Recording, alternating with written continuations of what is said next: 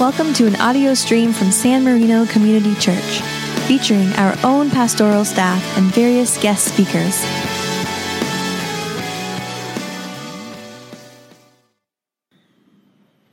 Our text of scripture for this morning comes from the Gospel of Luke, the 12th chapter. I invite you to listen for God's word. Jesus said to his disciples, Therefore, I tell you, do not worry about your life, what you'll eat, or about your body, what you'll wear. For life is more than food, and the body more than clothing. Consider the ravens. They neither sow nor reap, they've neither storehouse nor barn, and yet God feeds them. Of how much more value are you than the birds? And can any of you, by worrying, add a single hour to the span of your life? If then you're not able to do such a small thing as that, why do you worry about the rest? Consider the lilies, how they grow. They neither toil nor spin. Yet I tell you, even Solomon in all his glory was not clothed like one of these. But if God so clothes the grass of the field, which is alive today and tomorrow is thrown into the oven, how much more will He clothe you, you of little faith? And do not keep striving for what you are to eat and what you are to drink, and do not keep worrying. For it is the nations of the world that strive after all these things, and your Father knows that you need them. Instead, Strive for his kingdom, and these things will be given to you as well. Do not be afraid, little flock, for it's your Father's good pleasure to give you the kingdom. Sell your possessions and give alms. Make purses for yourselves that do not wear out, an unfailing treasure in heaven, where no thief comes near and no moths destroys. For where your treasure is, there your heart will be also. This is the word of the Lord. Thanks be to God. Let's pray together.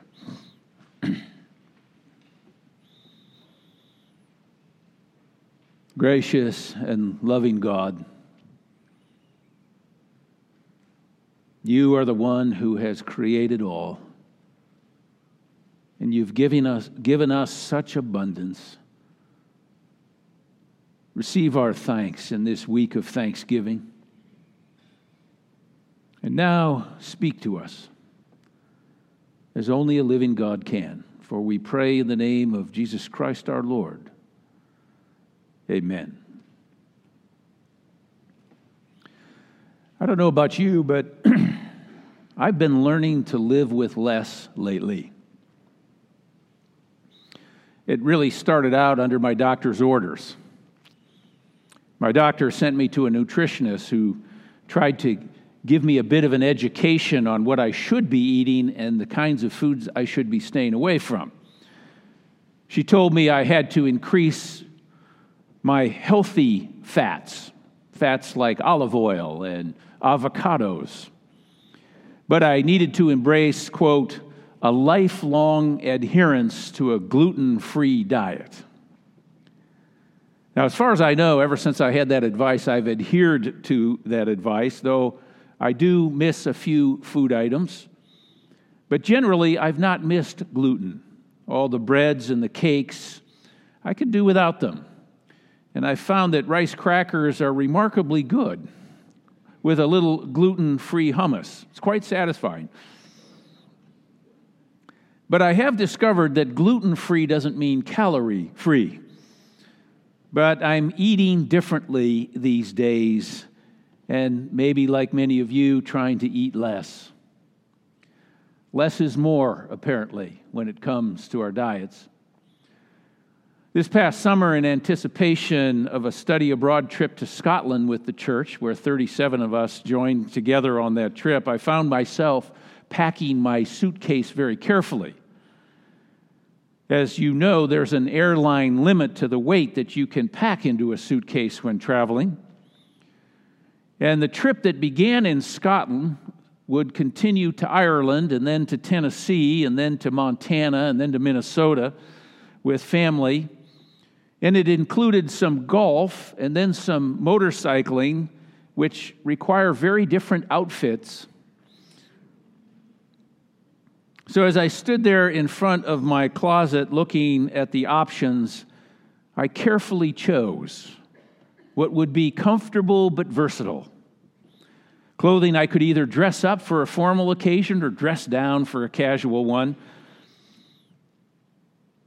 Layers of warmth, so I could peel off a layer if it got warm and put one on if it was cooler. Plenty of rain resistant clothing because we were going to Scotland after all.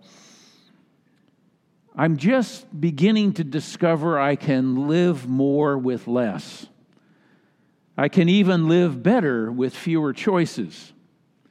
And I'm reminded of that every time I pack my bags to travel somewhere, as many of us will be doing this Thanksgiving week. But it kind of reminds me of the saying uh, that Dolly Parton was famous for it costs a lot of money to look this cheap.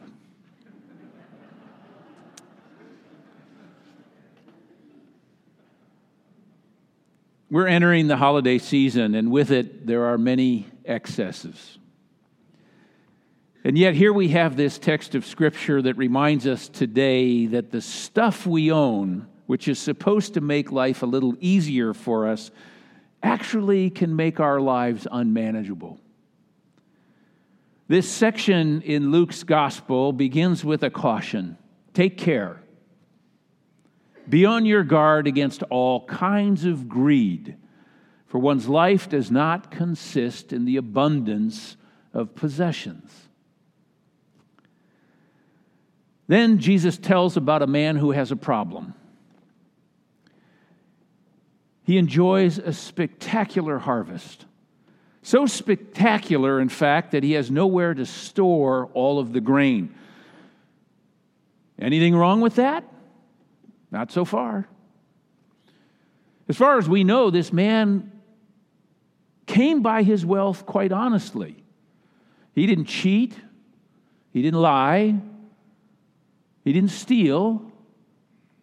Jesus said he thought to himself. He had a private discussion with himself. What shall I do with all this grain that I've harvested? I know. I'll do this I'll pull down my barns and I'll build even bigger ones. That's pretty drastic action, really. He doesn't just build an addition to his barns, he tears down the old barns, builds new ones, which underscores that this was some harvest.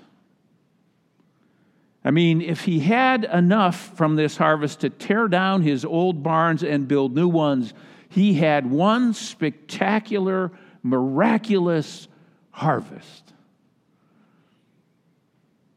He hadn't just done well, he'd done very well. I will say to my soul, says the man. You see, I guess when you're rich, and you're this spectacularly successful, you don't need to consult with anyone. All the conversation in the story is a monologue. Soul, you have ample goods laid up for many years. Relax, eat, drink, be merry. Come on, it's the holidays.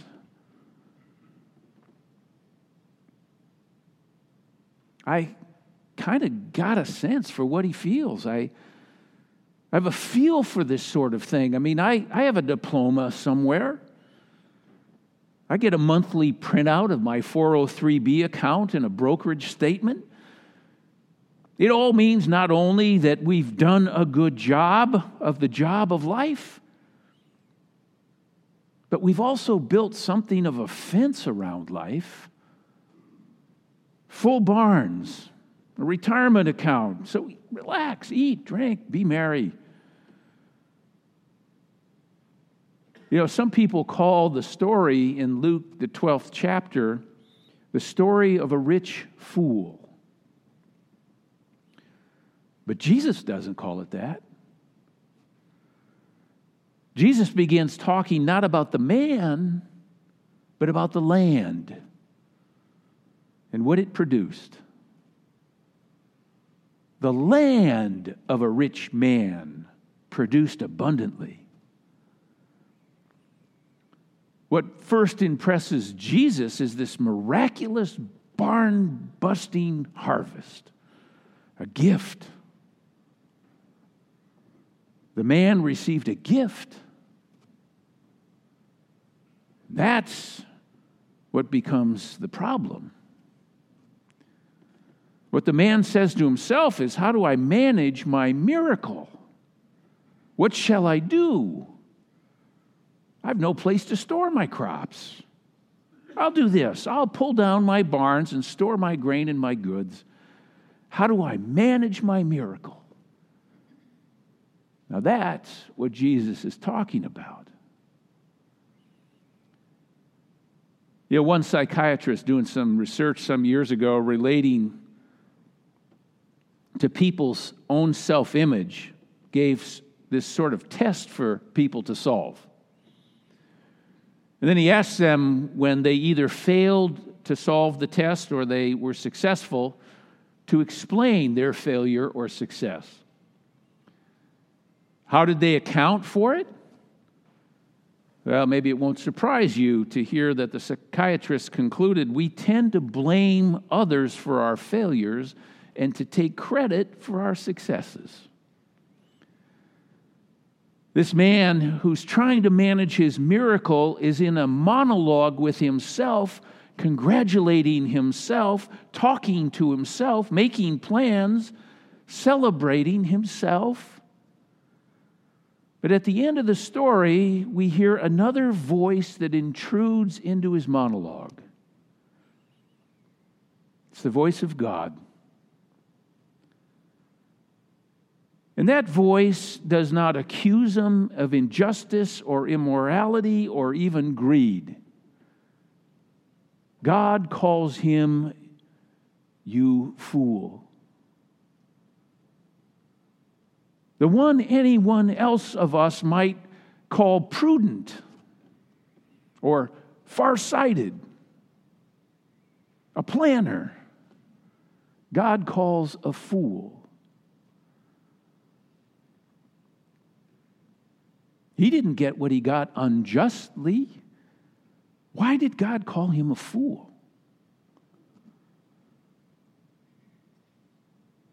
Karl Barth, a 20th century theologian, used to say that one day a procession of people will travel out to the cemetery. They'll say some words over a grave, and then everyone will return home. Everyone but us. Then what? You fool, this very night your life will be demanded of you. And the things that you've prepared, whose will they be then? It's the end of the story. In the Greek, the text actually says, Fool, this very night they shall demand your life. They, who's they? Well, I, I think they are things. Jesus closes the story. And whose will they be? Surprise. The stuff, the things, the gadgets, the cars, the clothing, the vacation homes, the machines, the things that are supposed to make our lives easier often make them unmanageable. Some days I don't think I have any other purpose in life than to tend to or to fix or to take care of things. I wait for the plumber or the appliance repairman to arrive. They give me a four hour window. They never arrive in that four hour window. I'm not managing any of this, it's managing me. I thought I had control of this stuff, but this stuff controls me. And it makes me realize there is a big, big difference between possessions and treasures. The fool says in his heart, There's no God, just me. What's mine? My management of my achievements. There's no miracle, no food, no family future as a gift. It's mine to be managed for me. There's no transcendent higher claim on me and my possessions other than my comfort, my contentment, my pleasure. There's no con- connection between my resources and my responsibilities. You see, the fool says in his heart, There is no God.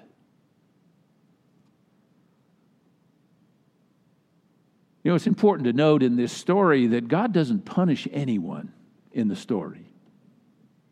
Unless you think of reality as punishment enough. The intruding voice of God only states the facts, just the facts. Fool, this night they demand your life from you. All this management, all this preparation, these bigger barns and prudent insurance policies, whose will they be now? Fred Craddock tells of a missionary family in a strife ridden country years ago. A family of four with a mother and a father and two children, a boy and a girl. Tensions rose in that country, and one day a government official came to tell them they had to leave on Monday. All foreigners were being expelled from the country. You can take 500 pounds with you, no more. Sort through what you have and be ready by Monday morning. So the whole weekend they sorted through all their things. What did they really need? What did they value most? We certainly heard in our children's sermon and know in recent weeks there have been a lot of Californians who've had to do that as that fire bore down on their homes. So this family went through their clothes and their books and their computers and their furniture, and the children sorted through their toys and games, and they weighed what they had over a thousand pounds. They went back over their belongings. They decided they could leave the sewing machine, they could leave a number of books. They weighed again 700 pounds. They had to go through the sorting process again, letting go of even more, and finally they came to exactly 500 pounds. Monday they arrived at the airport, and this stern looking official said, 500 pounds exactly? Yes, sir, exactly. 500 pounds. Looks too much to me. Oh, no, we weighed it. It's 500 pounds to the ounce. Okay, young man, step up here on the scale, said the official. Wait a minute. You mean you're weighing the children too? The boy weighs 91 pounds. Okay, young lady, step up here. You're counting the children's weight too? Oh, no, wait eliminate these boxes. These, get rid of this stuff. We don't care about these things. Our children, of course, we care about. You see, Jesus looks at life and defines rich very differently than most of the society in which I live.